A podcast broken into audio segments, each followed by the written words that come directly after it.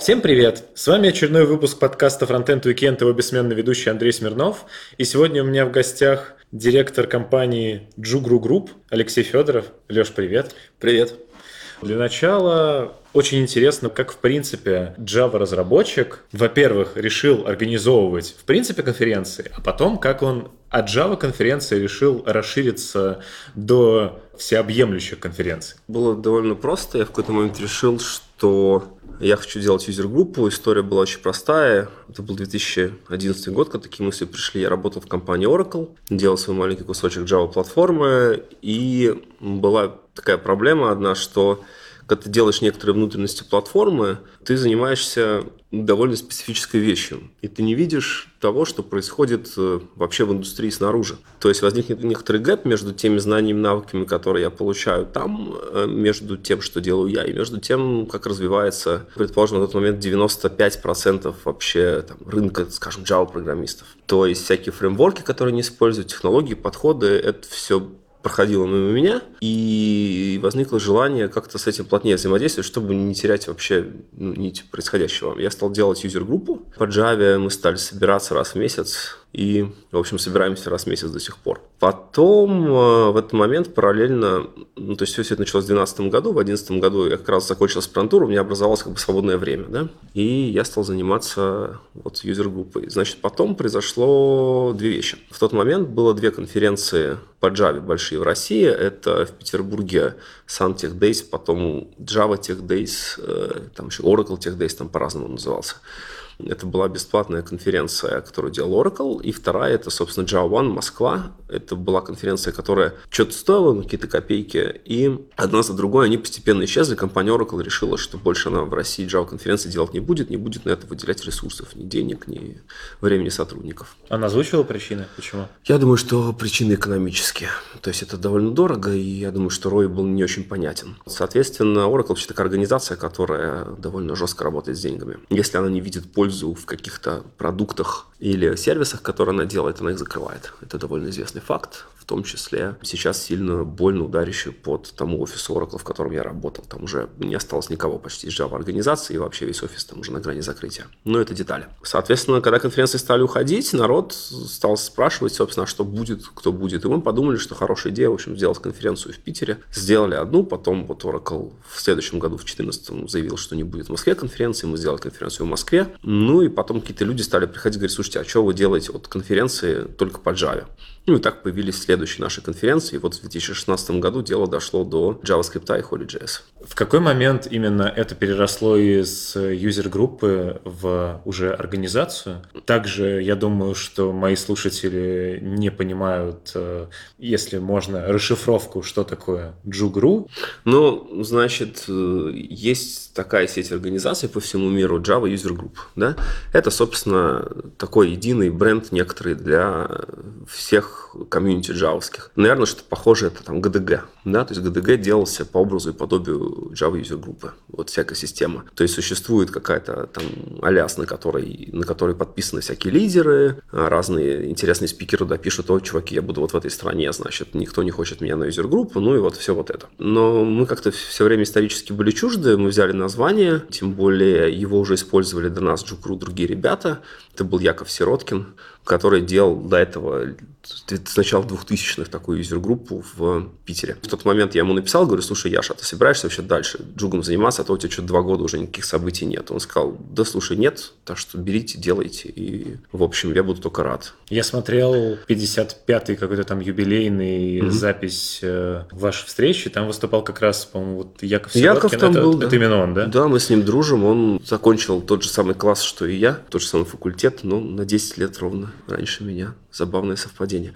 Это да, это такая история, которая, вот, наверное, из того, что известно, это больше всего похоже на ГДГ. И довольно старая история, этому все много лет. Эта компания Сан активно все это как-то поддерживала в свое время. У них вообще была э, довольно серьезно развитая амбассадор программа, алюмни, алюмни программа и так далее. Они большие молодцы были, что всем этим занимались.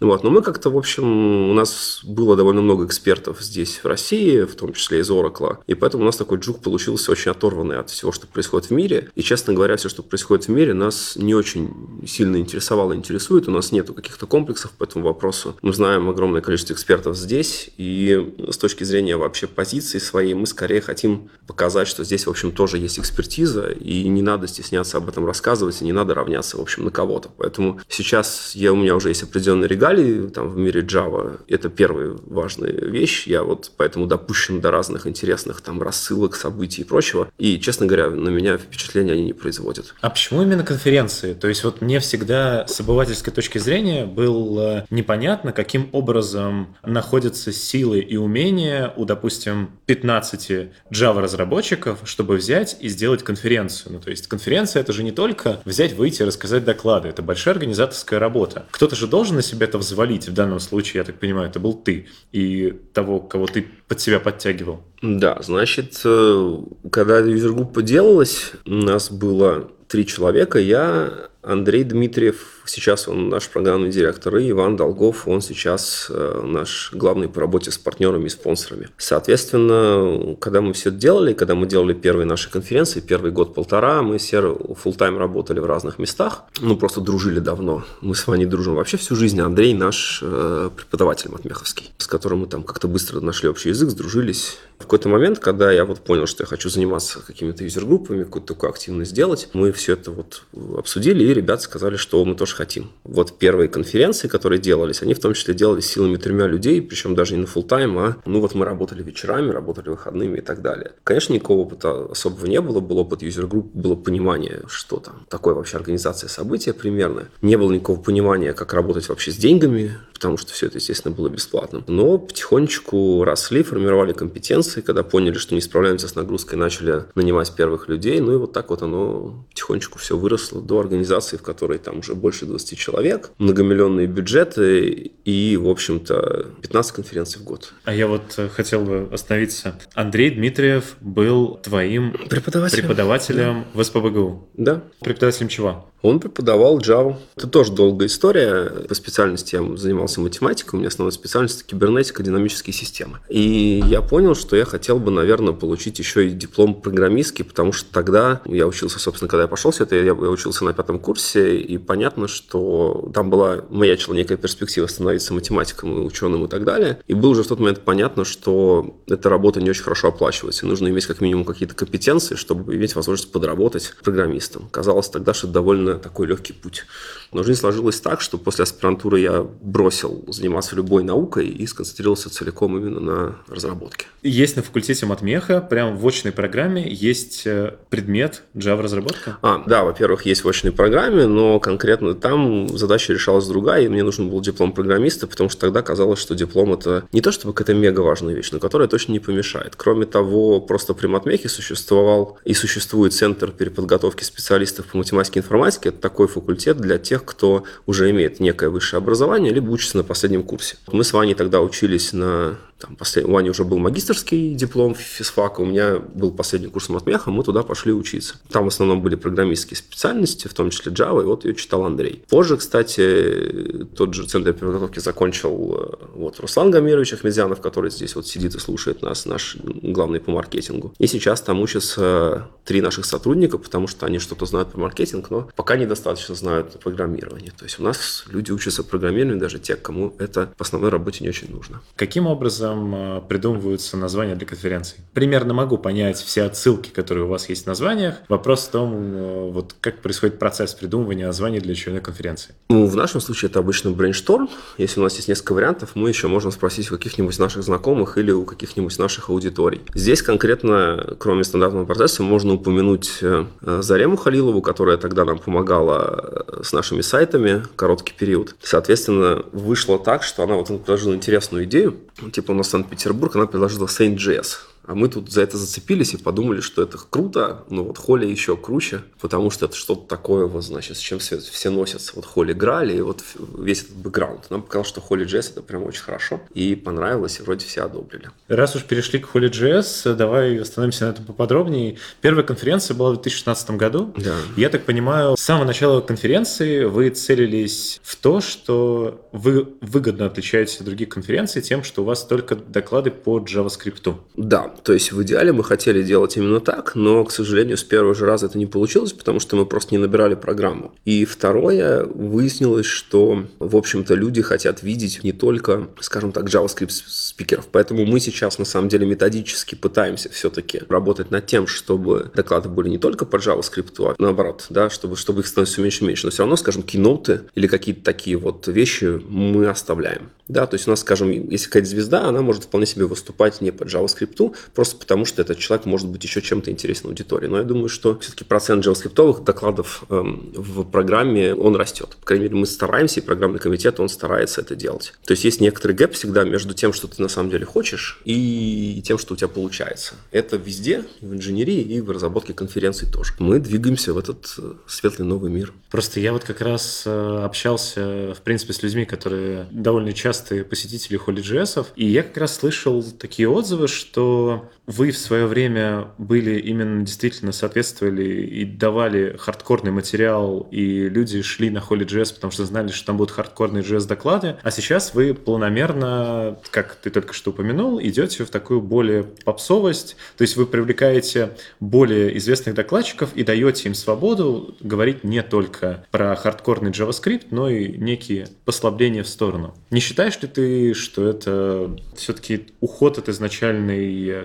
концепции? Есть два момента, которые мы не очень понимали, когда мы запускали эту конференцию. Во-первых, мы не очень понимали, что вообще такая тема, как хардкор, не так интересна сообществу, как, скажем, где-нибудь в Java или в .NET. Реальность, отзывы да, показали, что хардкор тем людям, которых к нам удалось привлечь на конференцию, он менее интересен. Это было одно, я не могу сказать, что разочарование, но это было одно, одна из наших таких локальных неудач, потому что это было немножко попадание мимо аудитории. Второе, с чем мы столкнулись, мы не смогли набрать просто нужное количество докладов докладчиков по этой теме. Да, то есть там мы, если брать там чисто, чисто JavaScript, у нас там даже на два трека не набиралось, по-моему. Поэтому было принято решение, ну, значит, сейчас мы ну, вот, приглашаем тех, кто, в общем, готов выступить, кому все это интересно. И там был, на мой взгляд, блестящий совершенно на открытии доклад Дениса Мишунова на самой первой холле. Но он был, конечно, больше там про какие-то фишки восприятия, чем про хардкорный JavaScript.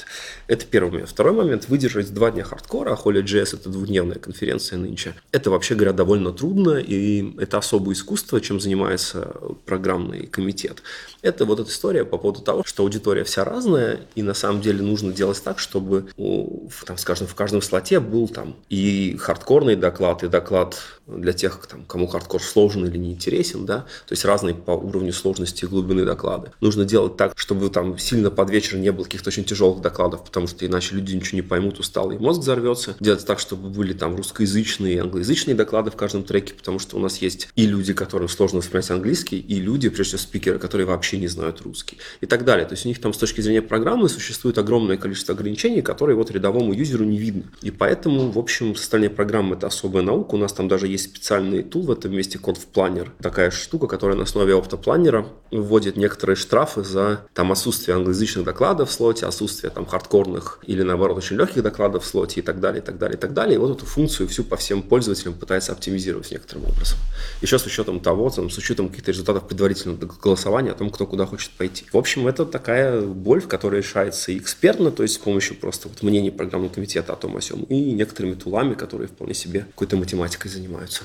А по поводу как раз программного комитета, как изначально он был собран, из кого он состоял и как он за это время преобразовался? Возникла ситуация, в которой в какой-то момент нам нужен был человек, который будет заниматься нашей инфраструктурой. А, мы были немножко знакомы с Заремой Халиловой, потому что у нее был опыт работы как раз ивентной, и позвали ее. Она в тот момент, э, у нее было свободное время, она нам помогала. В процессе мы выяснили, что она занимается JavaScript сообществом, и, соответственно, она спросила просто своих ребят, кому это было интересно, значит, и познакомилась познакомил нас еще с Севой и Сережей, которые, собственно, и составили вместе с Заремой вот ту троицу, которая занималась программой конференции в 2016 году. Вот, потом у нас возникли некоторые разногласия, по которым ребята ушли. Ну, Сева вообще перестал, насколько я понимаю, заниматься JavaScript в любом виде. Зарема началась там плотная работа, она вышла Ну, в общем, в Питере... Ну, не принципиально. Неважно, да. Потом просто Андрей Дмитриев занимался тем, что искал других ребят. Ну, в частности, я могу рассказать, как нам Дима Махнев из «Одноклассников» пришел. Он как-то...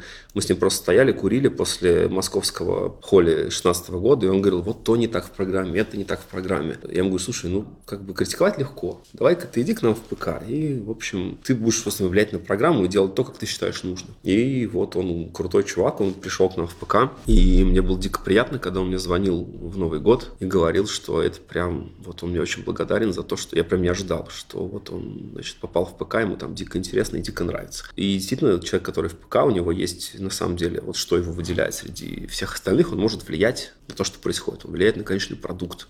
Он делает так, как считает нужным, и свое мнение отстаивает. То есть, как раз мой следующий вопрос, как попасть в программный комитет, довольно очевидный ответ. Можно просто с тобой выйти покурить и сказать, что все не так. Это один из способов, конечно, да. То есть, э, была история с Катей Павленко. То же самое, мы с Катей много-много лет знакомы. Такая же история, она начала что-то критиковать, письменно прислать. Я говорю, слушай, а вот иди, вот просто поговори с нашим программным директором. Я никогда не занимался программой ни одного холля, и сейчас я вообще никакими программами уже не занимаюсь и стараюсь туда не лезть, потому что это, если для этого эксперты, зачем я там со своим свиным рылом в калашный ряд. Соответственно, и у я понимаю, было что-то похожее на собеседование. То есть она поговорила сначала с Андреем Дмитриевым, потом поговорила с ПК, и как результат вот она занимается программой, в том числе ближайшего холля. Понравится и не понравится, что ребята про это подумают, какой бы результат никто не знает, но, наверное, больше всего это похоже на собеседование в том виде, в котором это проходит сейчас. Хорошо. Ты вот упомянул, что ты сейчас, в принципе, не занимаешься программами. Как раз э, хотелось бы тогда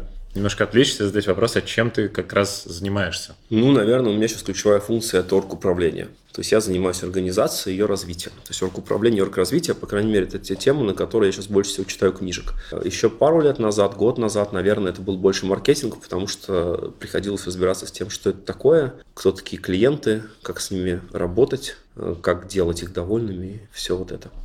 В какой момент, э, опять же, на примере Holy.js, конференция начала зарабатывать? Очень сложно тебе сказать. Значит, здесь надо понять, что такое зарабатывать. Вот существует организация, которая работает, которая тратит сколько-то денег, потому что это офисы, это зарплаты, это налоги, это вот вся, вся, вся вот эта вот история, это командировки и прочее. Это компьютер. И это сколько-то там денег в месяц. Соответственно, есть эм, конференции, которые деньги приносят. Да? То есть конференция зарабатывает на билетах, конференция зарабатывает на выставке. А вот если считать траты на коллектив организацию, то конференция до сих пор в минусе. Если их не считать, то она зарабатывает. Если считать коллектив организации? Если считать что вот те деньги, которые, мы, скажем, предположим, мы делаем, в прошлом году мы сделали там порядка 12 конференций в год, да, то есть примерно одна конференция в месяц. Значит, мы знаем, сколько нам стоит в месяц наш коллектив со всем, со всем офисом и обвязками. Вот, если вот эти деньги вычесть из того, что заработал, скажем, последний холли, то это будет отрицательное число. Но если сложить все конференции, то, конечно же, это будет положительное Да, но мы живем на что-то, да, да, да. Хорошо. А вот в среднем, ну, понятное дело, эту сумму можно посчитать просто mm-hmm. исходя из э, умножения количества там проданных примерно билетов mm-hmm. на, на среднюю цену. На среднюю yeah. цену, но вот в среднем одна конференция сколько приносит денег и Какая самая прибыльная конференция на данный момент у вас? Да, с точки зрения экономики существует э, такое понятие, как точка окупаемости. Да? То есть вот у нас есть некая там средняя цена билета, у нас билет повышается со временем. У нас есть понимание трат. Мы уже за годы научились довольно точно прогнозировать, сколько денег мы хотим потратить. То есть, зная, например, что у нас будет три трека, там, такая-то гостиница и так далее, мы можем посмотреть исторические данные и просто понять, сколько оно чего стоило. Заложив, что где-то мы оптимизируем, а где-то там подрядчики вырастят цены. Да, но примерно то на то и выйдет. Исходя из этого, то есть исходя из параметра трат, исходя из прогнозов по там, количеству спонсоров, количеству участников, мы примерно планируем экономику. Это первый момент. Второй момент, э, вот, собственно, в этом месте, да, когда у тебя есть некие фиксированные траты, и ты знаешь, сколько ты тратишь на каждого участника, довольно легко посчитать, в какой точке, то есть сколько тебе нужно человек для того, чтобы конференция окупилась. В нашем понимании в Питере это наверное, вот при наших ценниках, у нас Питер, Москва примерно поровну стоит. Это, наверное, в районе 500 человек в Питере, 600 человек в Москве. Вот где-то так. То есть в Питере просто подешевле кейтеринг и венью, то есть площадка. Соответственно, там, э, чтобы окупиться, нужно немножко, немножко меньше людей собрать. А в среднем сколько вы на холле собираете? Ну, мне кажется, что последний раз у нас было, по-моему, 560 проданных билетов. Ну, то есть вот там как бы отвечаем на твой вопрос, но, видимо, еще чуть-чуть и соберем. Тем более цена, наверное, тоже немножко вырастет в этом году. Так что я думаю, что в этом году у нас есть все шансы выйти в прибыль. Ну, в Питере там с очень высокой вероятностью мы видим, выйдем. То есть я думаю, что выйдем в Москве, но я надеюсь, что тоже. Москва же побольше, да, наверное, чуть-чуть по количеству людей. Да, но я думаю, что выйдем в этом году, да.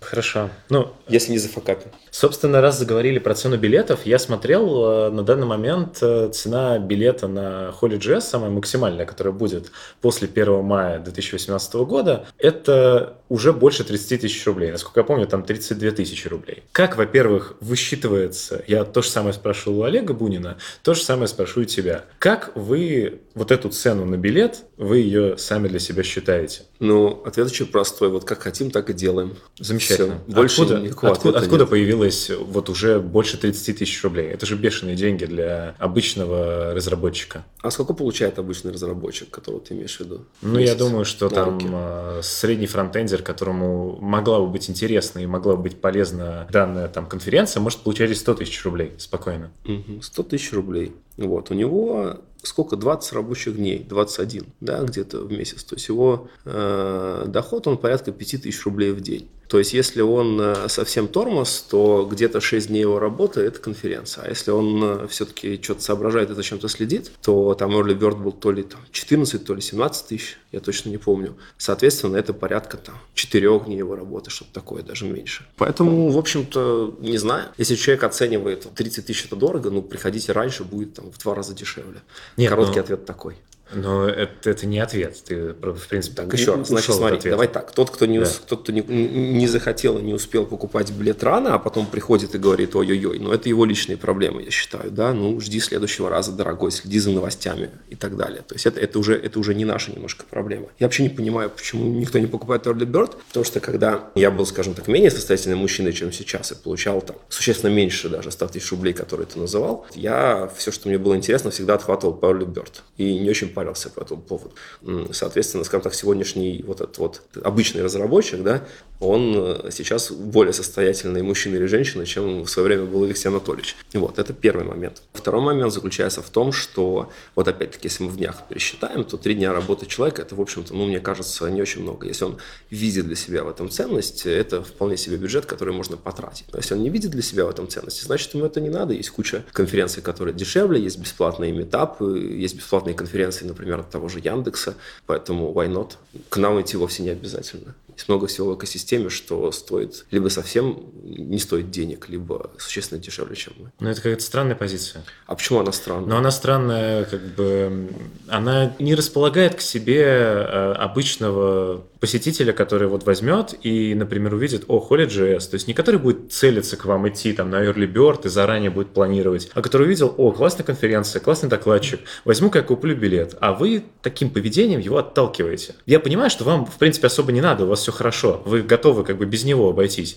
Но для массовости мероприятия и для развития всего вот этого данного проекта не было бы лучше как-то не пытаться держать позицию, что у нас дорого, не хотите, идите нахер. Есть, собственно, такой мужчина, уважаемый мной лично, это Артемий Лебедев. Да? Он, у него есть в студии девиз, который звучит как «долго, дорого и охуенно». К сожалению, ну, то есть это к нему можно относиться как угодно, можно его не уважать, как я, да, я никого не призываю его уважать, но очень важный принцип – это же инженерия. Ты либо делаешь что-то скажем, крутой, и тогда оно, как правило, стоит либо очень много времени, либо очень много денег, либо и то, и другое. Или ты делаешь, скажем, дешево, но вот что есть, то есть, да, с тем бюджетом, который есть. Соответственно, мне интереснее, да, делать что-то очень крутое, что-то мирового уровня, я в эту сторону стремлюсь, и всю организацию в эту сторону пытаюсь тащить. При этом в общем, кто как и где делает, опять-таки, мне в мире мне не очень важно. Я вот, допустим, совершенно упоротый по оборудованию человек. Я считаю, что везде должны стоять охренительный проектор, охренительный звук и все такое. И мы пытаиемся это делать. Там на 90% ивентов, в которых я бываю, даже платных, нету и там и половины того, что есть у нас. Это все деньги, да. Видео хорошее, 1440p и все вот это, серваки, которые все это обсчитывают, пятое, десятое. В общем, к сожалению, нельзя сделать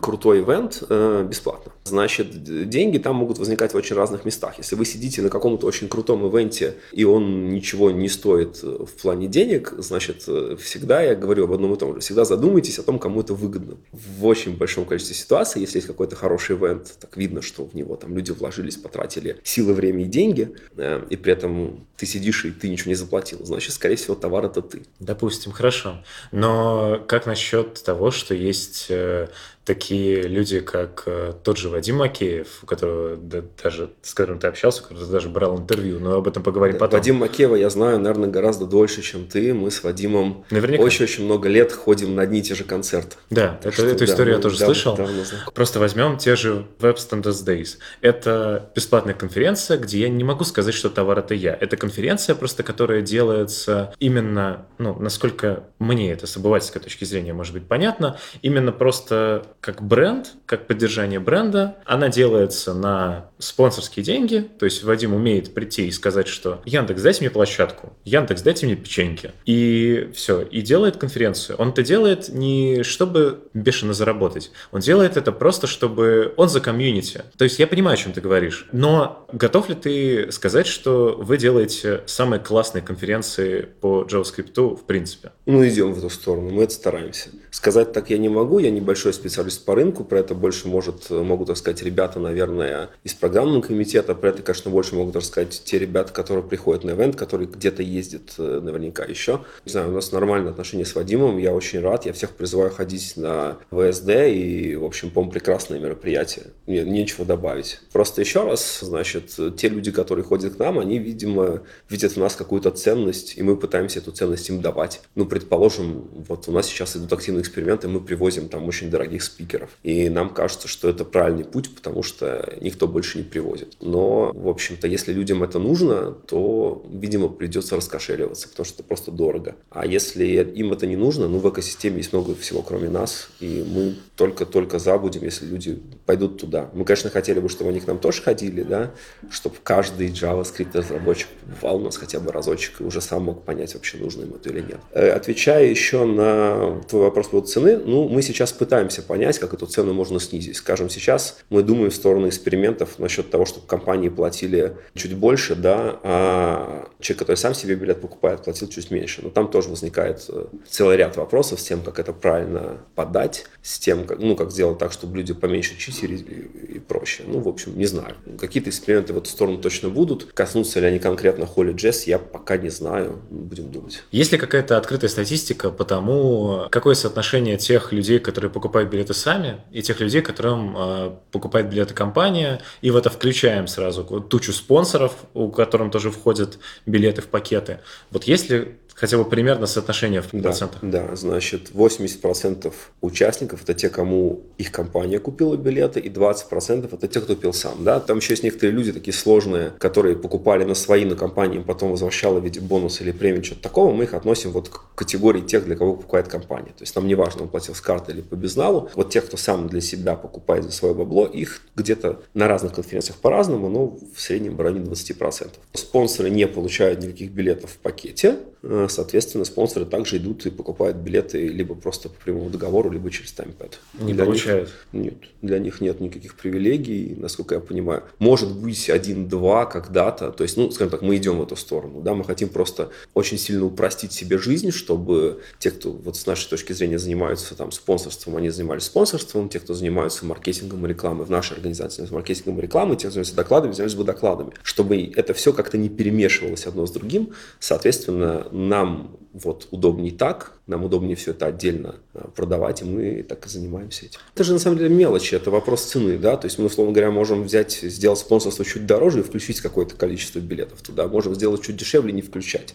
Нам сейчас кажется, что вот чем больше гибкости мы в этом месте даем, тем лучше. Сколько сейчас стоит спонсорский пакет самый дорогой, самый дешевый? Это сложно сказать э, на холле, да? Ну, Значит, хотя бы Я думаю, что на холле где-то стенд начинается от 150-200. А заканчивается? А заканчивается фантазией нашей и спонсора. Но мы говорим о миллионах или меньше? Я бы хотел говорить о миллионах, но пока меньше. Окей, ну, я хорошо. думаю, что самое дорогое, что будет продано что-нибудь в районе 1400. Вам заплатили 400 тысяч. Да. Что вы можете предложить в этом спонсорском пакете? Мы можем предложить большую площадь для стенда, мы можем предложить... Слушайте, у нас там куча разных опций, от, там, не знаю, всяких брендирований вечеринок и вообще каких-то таких серьезных э, интеграций до там каких-то банальщин типа ручек, э, ленточек и прочего. Понимаешь, там каждому нужно свое. И скорее речь идет про, про когда речь идет про что осознанное, оказывается, что у 95% спонсоров, в общем, нет времени этим заниматься. И там они работают просто в режиме ставим стенд, собираем контакт. Ну, наверное, не 90,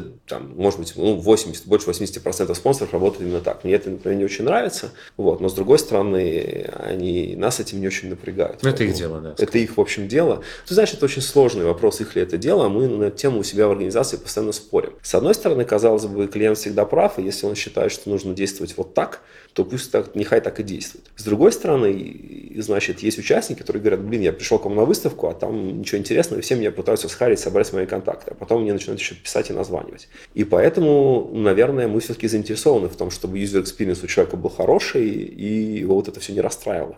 Выставкой ты называешь... Зону, где Зону находятся тусовки. стенды спонсоров, куда можно пойти и пообщаться с ними, да. Окей, ты сказал про качество оборудования, про то, что вы закупаете самое Да. лучшее и так далее. У вас, в принципе, насколько я видел, почти у единственных платная трансляция. Да? И причем она стоит э, сравнительных денег, ну как половина, если я Да, пришел половина. сам. Почему так? При том, что у других трансляций бесплатные, видео бесплатные, а вы вот давите на это. И что самое мне интересное, ну вы же, наверное, ну не просто так это делаете. Наверное, это кто-то покупает. Да. Вот у меня искренний вопрос, кто и много ли таких людей? Статистика такая. У нас порядка на каждые 10 проданных билетов оффлайновых один билет продан онлайновый по количеству. Да, по деньгам, соответственно, ну там, там сложно 20 говорить. С точки, ну, с точки зрения выручки в 20, с точки зрения прибыли меньше гораздо, потому что понятно, что это очень маржинальная история. С точки зрения вот ресурсов она ну, не стоит ничего. Да, вы поставить по почте кому-то ключик. Потому что у оффлайн участника у него понятные расходы есть на venue, на catering, на все подряд. Соответственно, вот там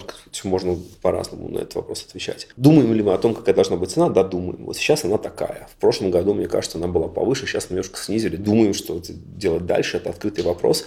Не очень понятно, как, э, в общем, проводить эксперименты в этой области. Не очень понятно, как понимать, например, эластичный ли спрос в этом месте или нет. То есть, ну, это так, в общем, трудно. Мне кажется, что он скорее не эластичный. То есть, я не думаю, что прям э, большинство людей или компаний принимают решение по цене в этом месте. Но в целом он открытый, да. У нас нет точного понимания, сколько это должно стоить. А почему изначально было принято решение делать трансляцию платной? И настолько платной? Слушай, ну это знаешь, во-первых, что хотим, то и делаем, в конце концов. Я уже это слышал. Да, это, в общем-то, мы, мы в этом смысле, если кто-то другой захочет делать какую-то конференцию по JavaScript или фронтенд или чего угодно, мы будем только рады. Потому что если, ну, то есть мне сейчас кажется в нынешней позиции, что, в общем-то, приходите делать что-то на рынке, где ничего нет, и развивать, вообще говоря, подрядчиков любых площадки, оборудования, э, видео, трансляции, там, кейтеринга, кого угодно, это нужно и полезно, потому что наше сейчас, большинство нашей боли, которая есть у нас в организации, оно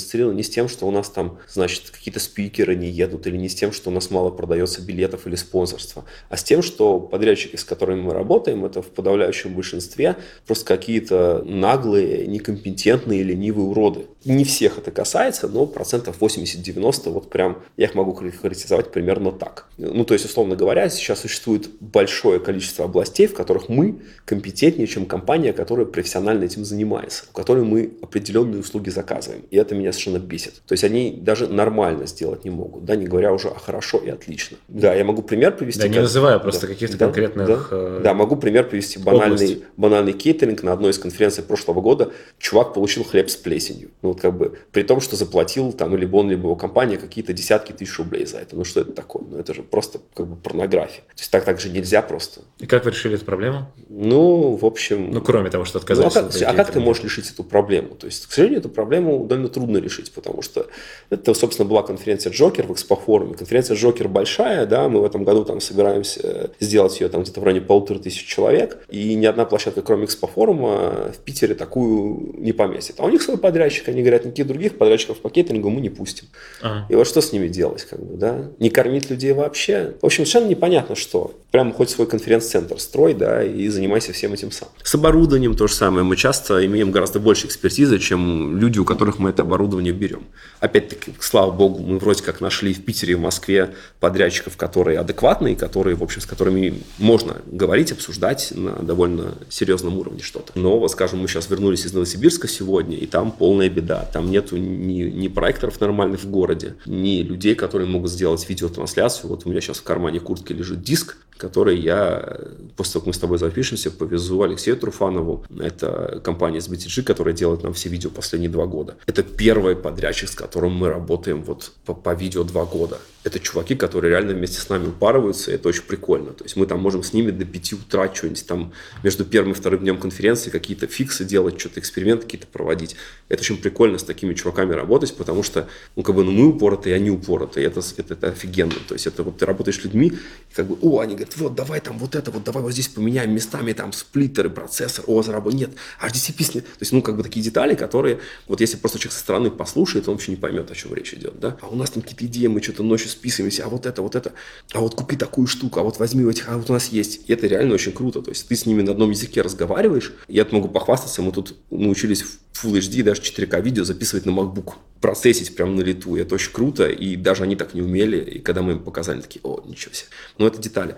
То есть вот, вот они прикольные, с ними интересно работать, мы с ними общаемся, и можно даже сказать дружим, потому что они такие же в своем деле упоротые, как мы в своем. Но это единственный подрядчик, который упорот. И это обидно. Вот нету упоротых как бы вот вокруг. И это прям беда. Ты немножко ушел от вопроса. Я, собственно, понял, что... Да, мне еще... кажется, что любая конференция, которая придет на этот рынок, она этот рынок будет развивать, потому что это новый игрок, это новый клиент для них, для всех. И у нас сейчас проблема, собственно, это то, что Портер называет угрозой стороны поставщиков. У нас те поставщики, с которыми мы работаем, это прям швах. Но почему изначально, в принципе, появилась идея делать трансляцию платной? Ну, потому что мы, мы что-то делаем, и мы хотим брать за это деньги. Мы, в общем-то, не альтруисты ни разу. Когда я говорю «мы», это значит, что это я, и я просто очень влиятельный человек у нас в команде. То есть я, я считаю, что если я что-то делаю, трачу на это время, то в том или ином виде я хочу, чтобы мир мне это возвращал. Это может быть в виде денег. То есть я не могу сказать, что я совсем такой вот, значит, меркантильная такая сука, которая вот прям все делает э, там за деньги и никак по-другому. Это не так, но я не буду как бы приводить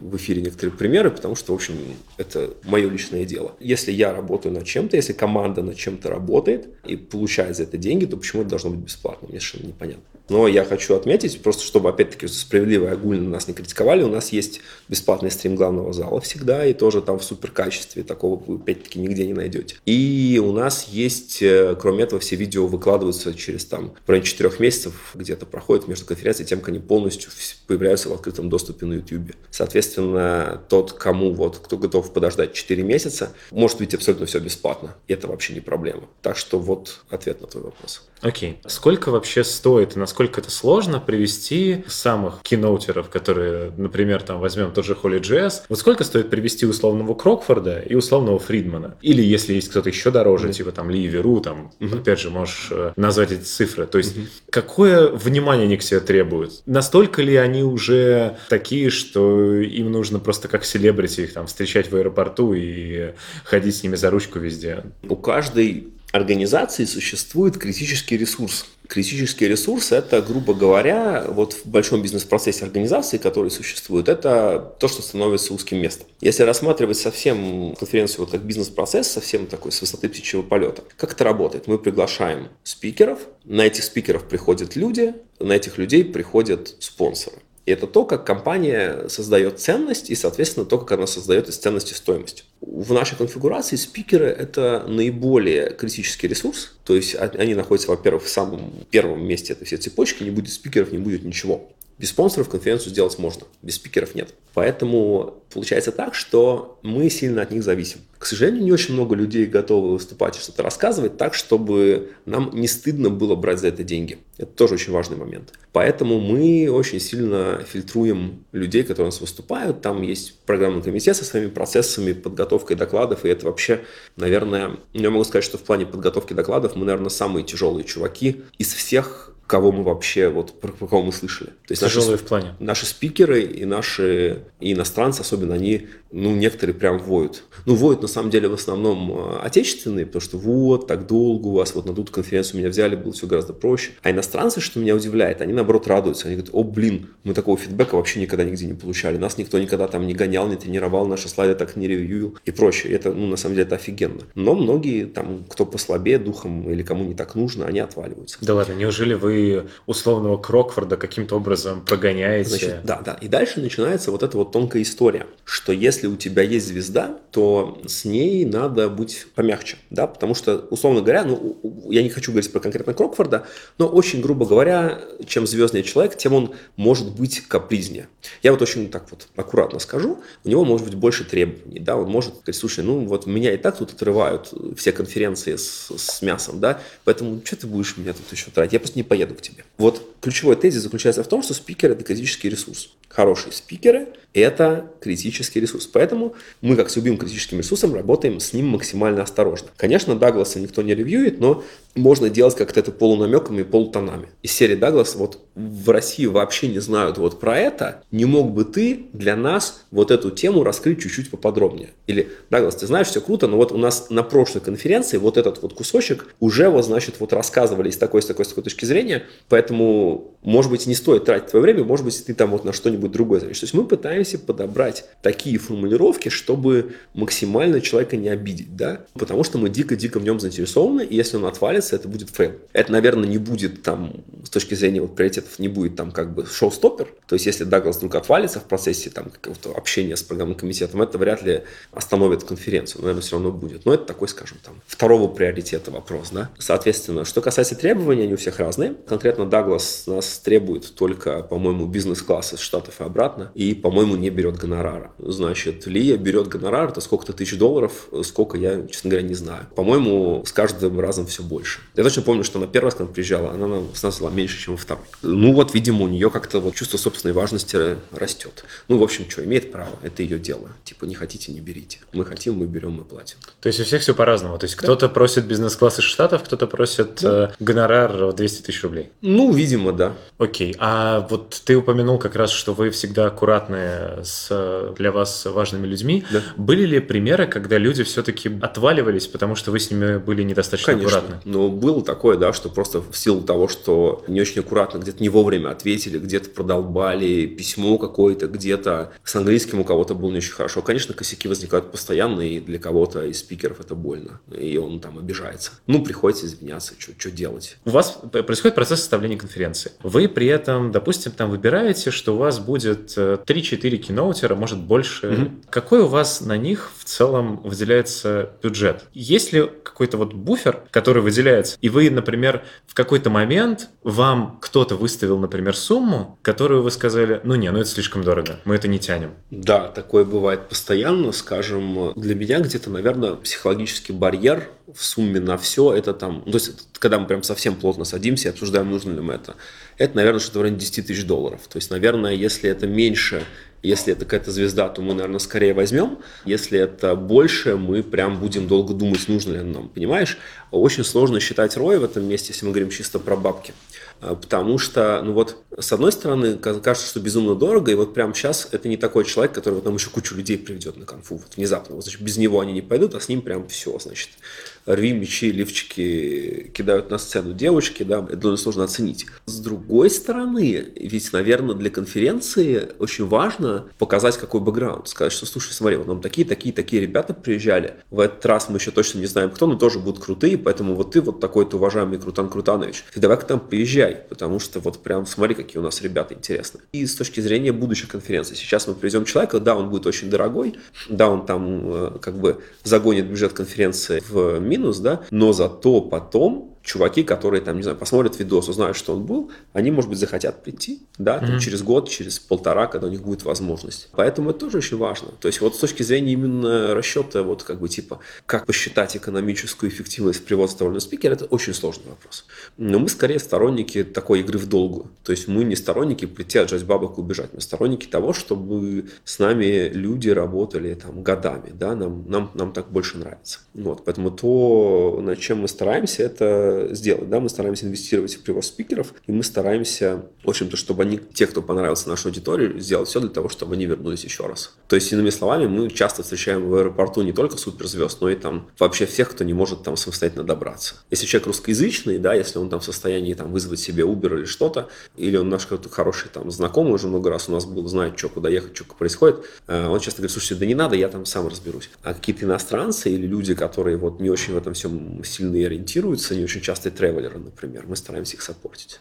А были ли у вас такие спикеры, которым вот вы сказали, что, ну нет, чувак, очень дорого, не можем себе позволить, а он такой, ну блин, у вас такая классная конференция, давайте вот я откажусь от гонорара и да, все-таки приеду. такое было, да. Это Часто? Было. Брать не буду. Вот один раз я точно помню, да, когда мы сказали, слушай, чувак, вот тут тебе нужны бизнес и гонорар, и мы как бы не потянем. Ну, то есть, как бы, скорее нет. Это какая технология была хотя бы? Я не буду говорить, ладно, там очень легко потом догадаться. Понимаешь, тонкий момент, да, спикеры вообще часто это люди довольно тонко душевной организации. Кроме того, сейчас у нас э, вообще в мире происходит повышенное внимание к разным вещам, э, связанных с некоторой там приватностью, да, с ощущением того, где заканчивается личное пространство и все такое. Все эти знаменитые сексистские скандалы и все остальное, где личное пространство людей нарушалось. Соответственно, вот поэтому все это очень такие тонкие вещи, про них довольно трудно говорить так, чтобы, с одной стороны, сказать, что содержательно, с другой стороны, сделать так, чтобы никого это никак не заэффектило. По поводу сексистских скандалов, да? у вас не было идеи прифотошопливать э,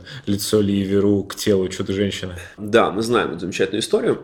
Понимаешь, тут очень трудно говорить, опять-таки, потому что я думаю, что ребята, которые это делали, они же вряд ли хотели что-то плохое этим да, сделать. Вот это, вот это то, чего, к сожалению, не все понимают. Часто то, что одним людям кажется хорошей, прикольной идеей, другие могут воспринять очень болезненно. И я, в общем-то, не сторонник того, чтобы бежать и публично называть всех мразями. Я бы сторонник того, что сначала прийти и поговорить лично и объяснить ситуацию, что, ребят, мне кажется, что то, что вы сделали некорректно, пожалуйста, не делайте так и уберите это. И в случае, если вот эти люди не идут на контакт, вот тогда, может быть, можно, ну, условно говоря, работать через СМИ, работать через соцсети и так далее. Мне кажется, это наиболее корректный путь. Но, к сожалению, не все люди разделяют мою позицию. Как раз, раз уж э, ну, начали в эту тему идти, э, расскажи, вот какие были максимальные сложности в организации, с которыми вы сталкивались на примере организации HolyJS? Наверное, нет. Наверное, не могу сказать, что сложно. У нас были определенного рода конфликты с разными людьми, но, слава богу, мы вроде все со всеми помирились, все друг другу поняли, э, все как-то вот сделали шаги навстречу друг другу, и мне кажется, там большинство вопросов, которые были, они закрыты. А вот э, ты упомянул про некий конфликт с первым программным комитетом Ну, про это, про это некоторые легенды ходят. Я, я, стал, я стал это уже смеяться, потому что мне типа за прошлый год, вот, собственно, осенью и в конце лета, там, каждый месяц примерно меня кто-нибудь там, человека 4 спросила, типа, а что там с Холли Джесс? Но э, с, с первым программным комитетом, да нет, ну там была, как бы, опять-таки, я не очень хочу про это рассказывать по, по, по той причине, что, в общем, ребята это не очень одобрят. Если я буду про это говорить, я бы, наверное, если эта тема кому-то интересна, я бы, наверное, вот э, поговорил бы с ними лично в публичном каком-то пространстве, может быть, у тебя в подкасте, может, где-то еще, чтобы мы просто как бы объективно дали эту картину. Я не хочу, опять-таки, делать ситуацию, в которой вот я сейчас что-то скажу по этому поводу, а ребята не согласятся, и, в общем, это выльется в какие-то там потом дальнейшие дебаты или разборки. Ну вот, ну просто, наверное, не смогли о чем-то договориться, не смогли понять вообще, как мы дальше сможем вместе существовать. Вот, и мне это очень обидно, потому что ребята вложили много сил и времени в это, и вышло так, что они, э, как мне кажется, ну, как бы мало что получили. Но они получили, конечно, какой-то опыт, но, по-моему, они могли выйти с чем-то большим из этой ситуации. Но, в общем, вышло то, что вышло. И это то, чем я их и пугал, на самом деле. Да? Я им, в принципе, так и говорил, что, чуваки, не получится ли так, что вы сейчас вписываетесь в историю, куда, на которую вы потратите кучу времени и сил, условно говоря, да, а какую вы от этого пользу получите, непонятно. И они сначала говорят, да ладно, там все нормально, а потом, видимо, прошло какое-то время, и мне кажется, они действительно поняли, что они тратят время, э, ничего особо не получают за это и оказались демотивированными. Программный комитет не получает зарплату? Мы очень хотим двигаться в эту сторону. У нас вообще есть там некие безумные идеи о том, что не только программные комитеты, но и, скажем, спикеры могут что-то получать. Мне вот очень нравится модель, в которой работают, скажем, профессиональные американские спортивные лиги, когда существуют клиенты, и на этих клиентах да, зарабатывает не только организатор, но и, э, собственно, игроки, и судьи, и все подряд, и существует какая-то система там распределения этих бонусов и так далее. Похожая система существует, например, на проекте Pluralsight, как ты, наверное, знаешь такое. Это mm-hmm. очень система дистрибуции некоторая. Когда человек делает некоторый курс, то там, в общем, смотрится, сколько там клиентов, сколько в этом месяце мы получили доходы, и это распределяется то ли пропорционально просмотрам, то ли что-то этом духе. То есть существует некая система, в которой некоторые фонды распределяются между теми, кто, собственно, создает контент. Проблем здесь очень много, потому что не всем работодатель позволяет иметь другую работу да, по контракту. Не все на это могут хорошо смотреть. Когда в Oracle, например, я занимался организацией конференции, значит, я пришел просто к моему юристу и говорю, слушай, я вот собираюсь открыть ИП, значит, что вот Oracle по этому поводу думает? Мне юрист через час прислал специальную форму, которую я заполнял, и там, например, был в том числе вопрос о том, что а не получится ли так, дорогой мой Алексей Анатольевич, что ты вот сейчас будешь делать что-то, это что-то будет, значит, у тебя основным источником дохода, а наша раковая зарплата уже не будет. И ты будешь совершенно демотивирован что-то у нас делать и будешь все время тратить там. Или, например, не будет ли так, что твой бизнес будет конкурентный Oracle. Ну и так далее. Там существует целый процесс. К сожалению, не все контракты, ну то есть наш спикер много кто где работает, и не все контракты позволят, не все, вообще говоря, захотят это делать с точки зрения вообще своей ментальности, потому что есть много людей, которые более альтруистичны, чем я. Есть много людей, которые активно активно верят во всякие free open source software и все вот это. То есть есть просто люди очень разные по своим взглядам.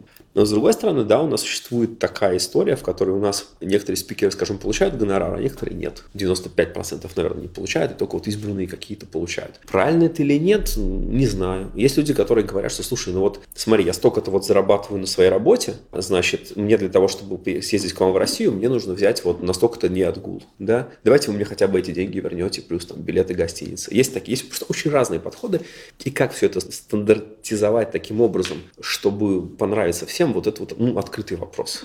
Потому что в том же там NBA или NHL или еще где-нибудь все-таки это там для всяких хоккеистов, да, там то, что вот они там гоняются, э, забивают друг другу голы под камеру, это основное место работы. Там есть, собственно, правила по поводу рекламных и прочих контрактов, которые тоже, в общем, прописаны. То есть, как, как еще человек может зарабатывать на стороне на всем на этом. У нас, к сожалению, вот, вот совершенно непонятно, что с этим делать.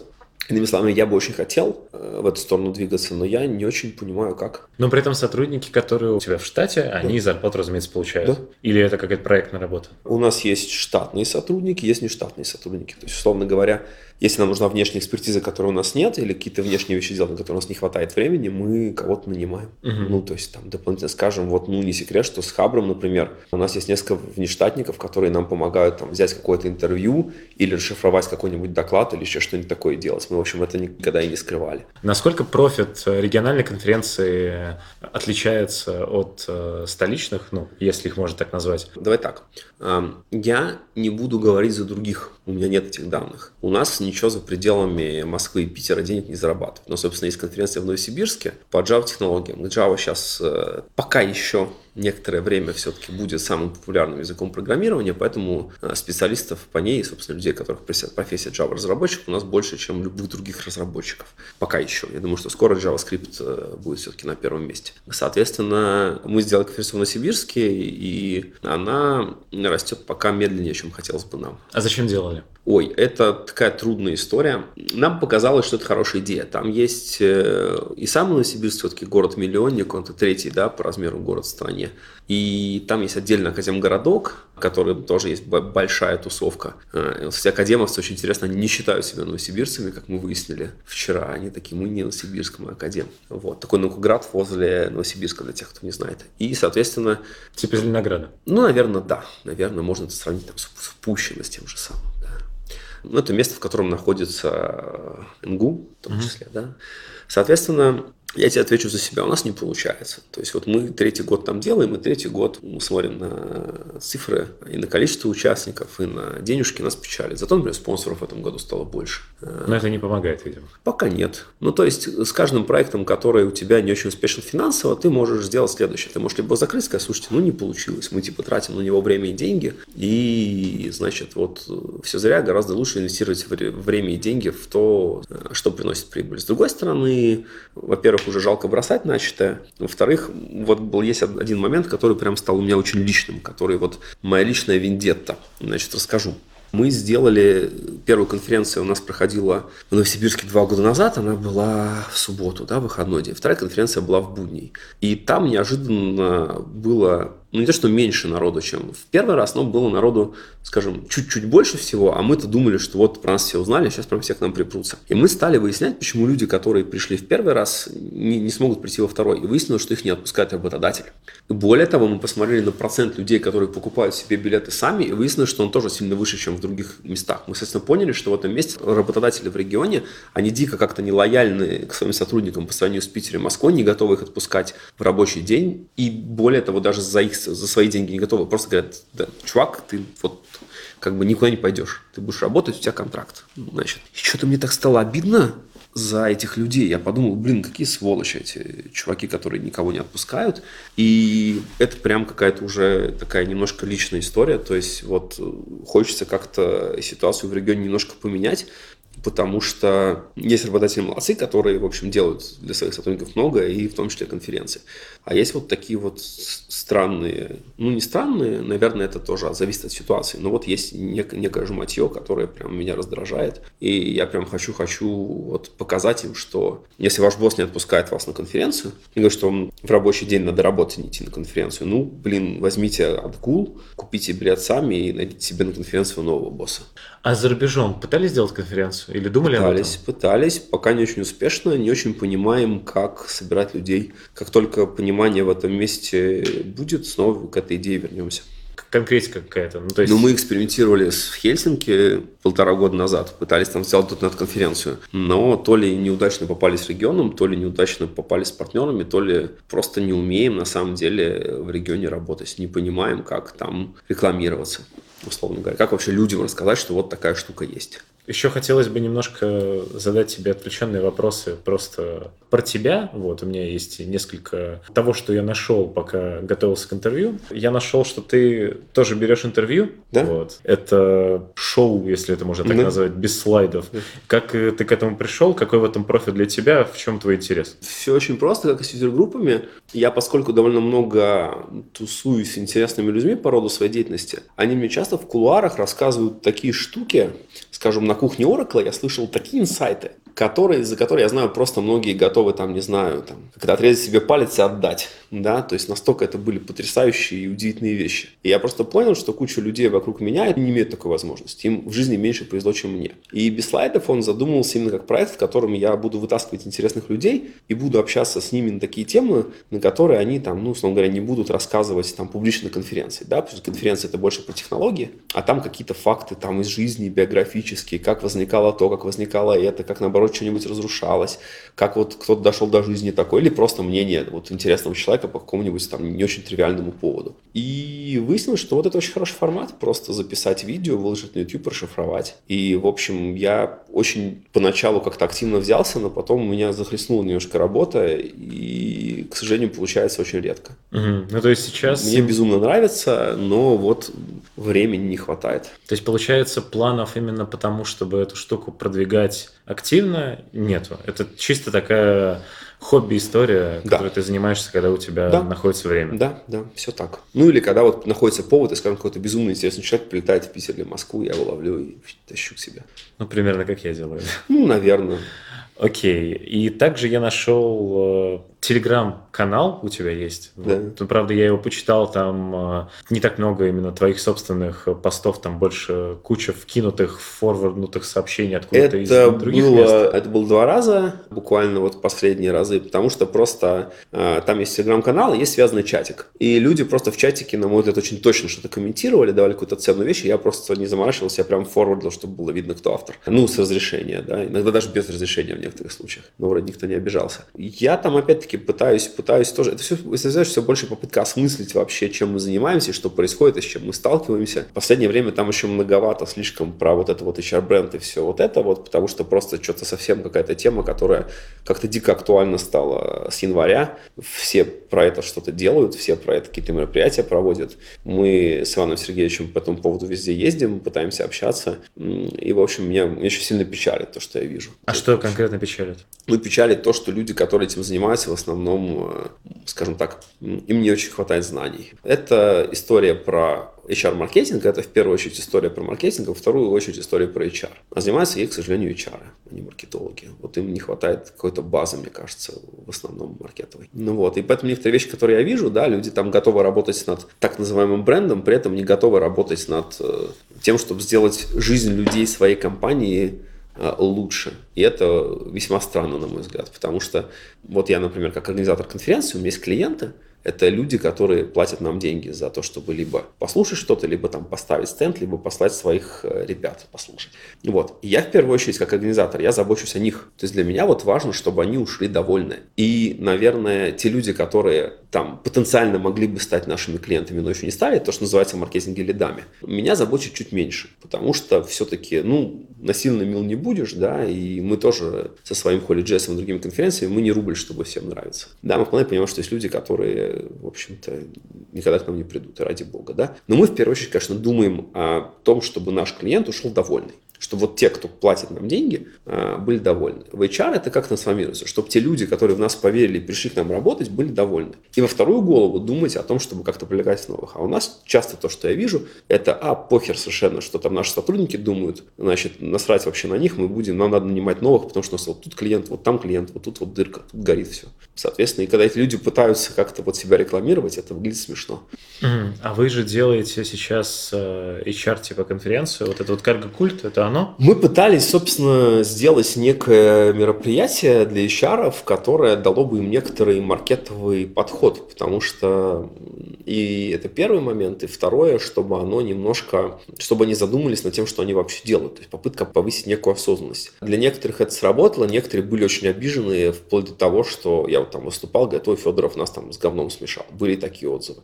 Ну да, я был довольно жесткий и грустный, но мне кажется, вообще людей учить. Это очень мало кто способен учиться. В целом учить людей – это довольно неблагодарное занятие. Но мне кажется, что э, там на конференциях мы часто видим, когда люди прям учатся, и когда они там потом нам пишут или звонят, или еще что-нибудь делают, они очень благодарны. Э, но я не уверен, что таких большинство. Окей, okay, хорошо. У тебя, в принципе, через каждые там несколько предложений можно встретить э, такое любимое твое понятие, как трейдов. Хотелось бы для слушателей, которые, я думаю, что, в принципе, в большинстве своем не понимают, что это такое, объяснить с твоей точки зрения, буквально там в паре предложений, что это такое, почему ты так за это топишь? Есть такой мужик, Евгений Кривошеев. Он большой-большой специалист в программной инженерии.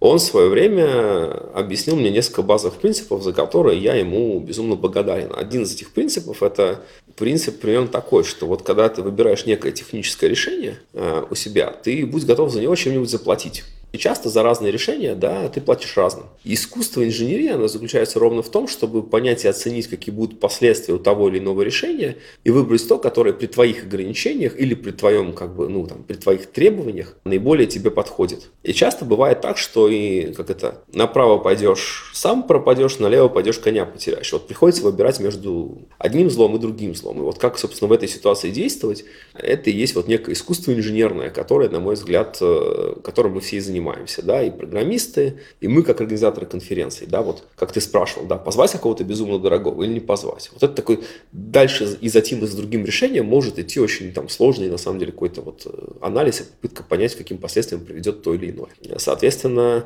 то, что мы делаем, да, вот э, мы каждый день с чем мы сталкиваемся, это инженерия. Просто она не программная, она там какая-то другая.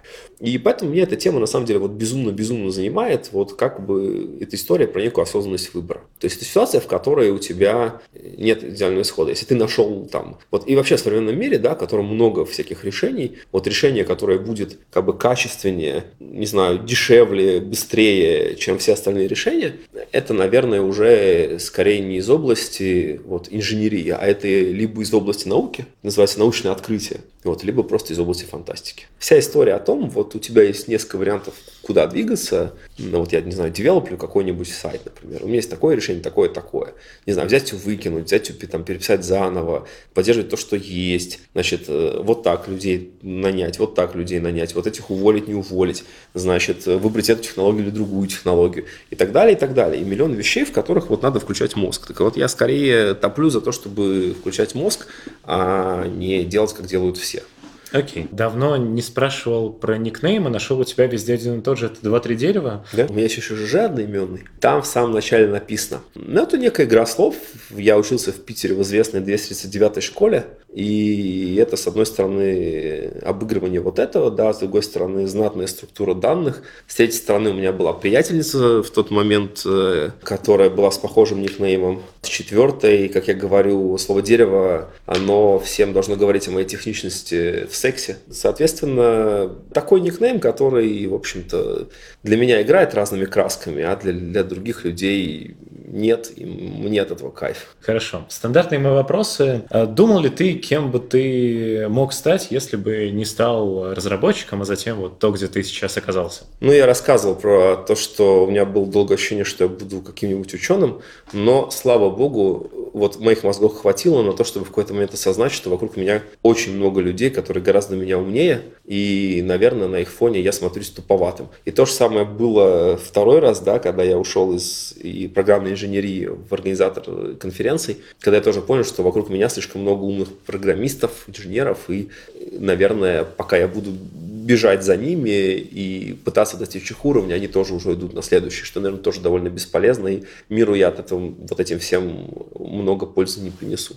Поэтому, мне кажется, я вот сейчас на данном этапе жизни нашел то место, на котором я могу приносить какую-то там пользу кому-то, и вроде как, э, значит, э, людей, которые могут наносить сопоставимую пользу сопоставимым способом, довольно мало. В тот момент, когда найдутся люди, которые будут делать все там лучше нас, круче нас, дешевле нас, поскольку мы много довольно сегодня говорили про бабло, ну, наверное, придется уйти. Опять же, раз э, говорили про бабло и будем продолжать говорить про бабло, мы уже обсуждали зарплату фронтендера, которому должно хватать э, за 4 дня на вашу конференцию. Как ты думаешь, какая, в принципе, справедливая зарплата сейчас для фронтенд-разработчика? Понятия не имею. Вот всю жизнь, вот сколько я занимаюсь конференциями, ну, типа там лет 5, да, у меня разные люди звонят, разной степени знакомости, говорят, слушай, Леха, ты занимаешься конференцией, вот сколько должен там получать тот-то, тот-то? А я все время говорю одно и то же, понятия не имею. У меня как-то так вышло, что всю свою жизнь, когда я работал где-то, я никогда не знал, кто из моих коллег сколько получает, и никогда никому не рассказывал. Есть очень разные коллективы, может быть, мне так просто с коллективами повезло, но как-то вот вырос я в такой среде, в которых люди не рассказывают о том, кто сколько зарабатывает. Поэтому, когда мне кто-нибудь спрашивает, а вот мы тут хотим нанять такого-то, там, не знаю, фронтендера с такими-то фреймворками, сколько надо платить, я говорю, не знаю, сходите куда-нибудь к IT-доминанте, к Хантеру, еще куда-то спросите про цифры.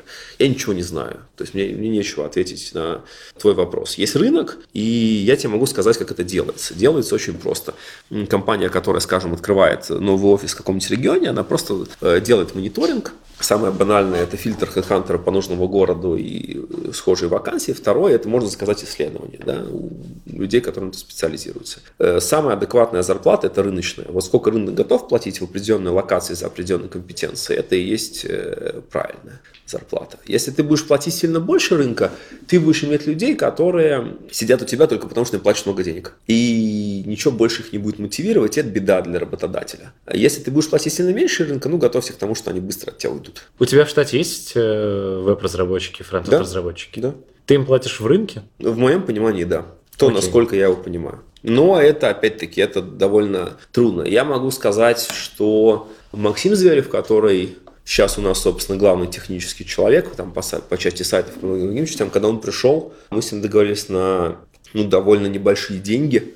Как-то мы с ним сразу договорились. Вот, то есть это вообще меня удивило, что человек с такими компетенциями пришел и, э, в общем-то, сказал, слушайте, ну вот мне интересно, что вы делаете, давайте-ка вот, значит, так. И сейчас просто, ну, сейчас все чуть по-другому, и он довольно уникальный человек, я не могу сказать, что он прямо, значит, вот именно там фронтенд разработчик. Он огромное количество вещей тянет э, и делает, и, в общем, совершенно, по-моему, на своем месте себя чувствует. Если он будет чувствовать себя не на своем месте, я очень расстроюсь и буду считать, что я делаю что-то не так. В случае человек приходит и говорит, слушай, я знаю, что я вот в другом месте могу получать гораздо больше, я да не хочу, я хочу к вам. Угу. И это прям меня так, опа, Ничего себе, это было очень круто. Да, это круто. А внезапный вопрос. Э, у вас э, как раз вот, э, говоря про Максима, я вспомнил, у вас есть классные толстовки с надписью Java. Вы планировали делать толстовки с другими? А у нас есть. У нас есть просто Максим знатный тролль. И ходит, ездит на JavaScript конференции в толстовке Java. Да, но а когда его этом... спрашивают, почему, он говорит, а разве это не одно и то же? И ну... до сих пор некоторых бомбит, что очень странно. Но, но при этом просто я не видел никого именно в толстовках JavaScript. А у нас есть прикольная толстовка JavaScript, по-моему, со второго холи JS. Ну, в общем, они есть, но, видимо, они не так повсеместно вами любимы, как э, джавовские. По-моему, просто наоборот. Их, их по-моему, как-то очень быстро стащили э, все, кто хотел. И э, их у нас в офисе, по-моему, не осталось. А джавовские, э, видимо, их просто много напечатали, или я не знаю.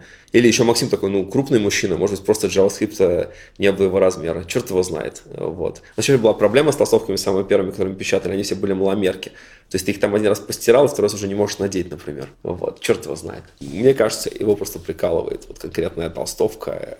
Там же очень прикольно сделано, там написано Java по-русски. Да. У нас, когда спикеры это увидели, они вообще визжали. Очень модный тренд – это всякие шмотки с русскими надписями. Там, типа, в прошлом году это был чуть ли не один их там в десятке модных трендов, вот во всех фэшн-журналах было, да, вот, значит, шмотки с русскими надписями. Не вру. Даже вот специально заинтересовались мы этим вопросом, и, собственно, одна из идей была, что раз есть такой модный тренд, то давайте мы так и сделаем. Что ж мы, что мы будем от добра-добра искать? Окей, не знаю, насколько по адресу вопрос, но ты так бойко говорил с Вадимом Макеевым про веб-стандарты, что я все же спрошу. Э, React, Angular, Vue или Ember? Vue. Почему? Потому что так считает Максим Зверев. Окей, то есть ты в, в этих вопросах безотлагательно... Конечно, он гораздо лучше меня в этом понимает, и более того, если бы он понимал в этих вопросах хуже меня, было бы странно как бы нам вместе работать. Не, ну он мог бы понимать хуже тебя, но при этом у тебя было бы свое мнение. У меня нет своего мнения. Я догадываюсь, что, наверное, Angular и React самый популярный, а Vue менее популярный. И я думаю, что это надо у Максима спросить, почему, почему вот так. То есть, почему он выбрал именно э, Vue. Ну, у него, наверное, были на то свои причины. Как именно, я не знаю. Хорошо. Моя постоянная рубрика «Готовим вместе с фронтенд-разработчиком». Ну, сегодня не, опять же, не совсем с фронтенд-разработчиком, но все же. Расскажи, Леш, э, что самое классное или сложное ты готовил в своей жизни? Ух, конференцию? А, ладно, шучу. Ну, из еды. Да, из еды. Ничего сложного не готовил. Я очень плохо готовлю. Я люблю очень что-то быстрое и простое, типа куриного бульона. Самое сложное однозначно блины, потому что есть много тонкостей из серии «Сделаешь не так тесто», у тебя будут либо комки, либо все будет рваться на сковородке нафиг. И вот это прикольно. Это, это инженерия, как сделать правильный замес под блины. То есть э, для тебя блины это самое сложное, что самое ты готовил? Самое сложное, что я готовил. Последний гость, который приходит ко мне в эфир, э, советует что-то моим слушателям. Что ты можешь посоветовать? Это может быть что-то там более напутственное или какое-то там что-то конкретное техническое, типа статьи или видео, что угодно. Джоэл Польски. У него издана книга, которая называется «Джоэл программирование». Это сборник его статей, переведенных на русский язык. Ничего лучше в жизни по софтвер-инжинирингу я не читал. Круто. Спасибо тебе большое, что уделил время, что приехал. А что от себя хочется добавить, э, чтобы вы, как всегда, обязательно поставили этому выпуску лайк, э, и я мог э, звать больше директоров в свою передачу. Также обязательно поделитесь им с друзьями и вступайте вступайте в наши группы во всех социальных сетях. Обязательно подписывайтесь на данный подкаст в SoundCloud и в iTunes. Мы показываем человеческую сторону теперь уже не только фронтенда, но и, в принципе, всей IT-индустрии. Услышимся на следующей неделе. Пока-пока. Пока-пока.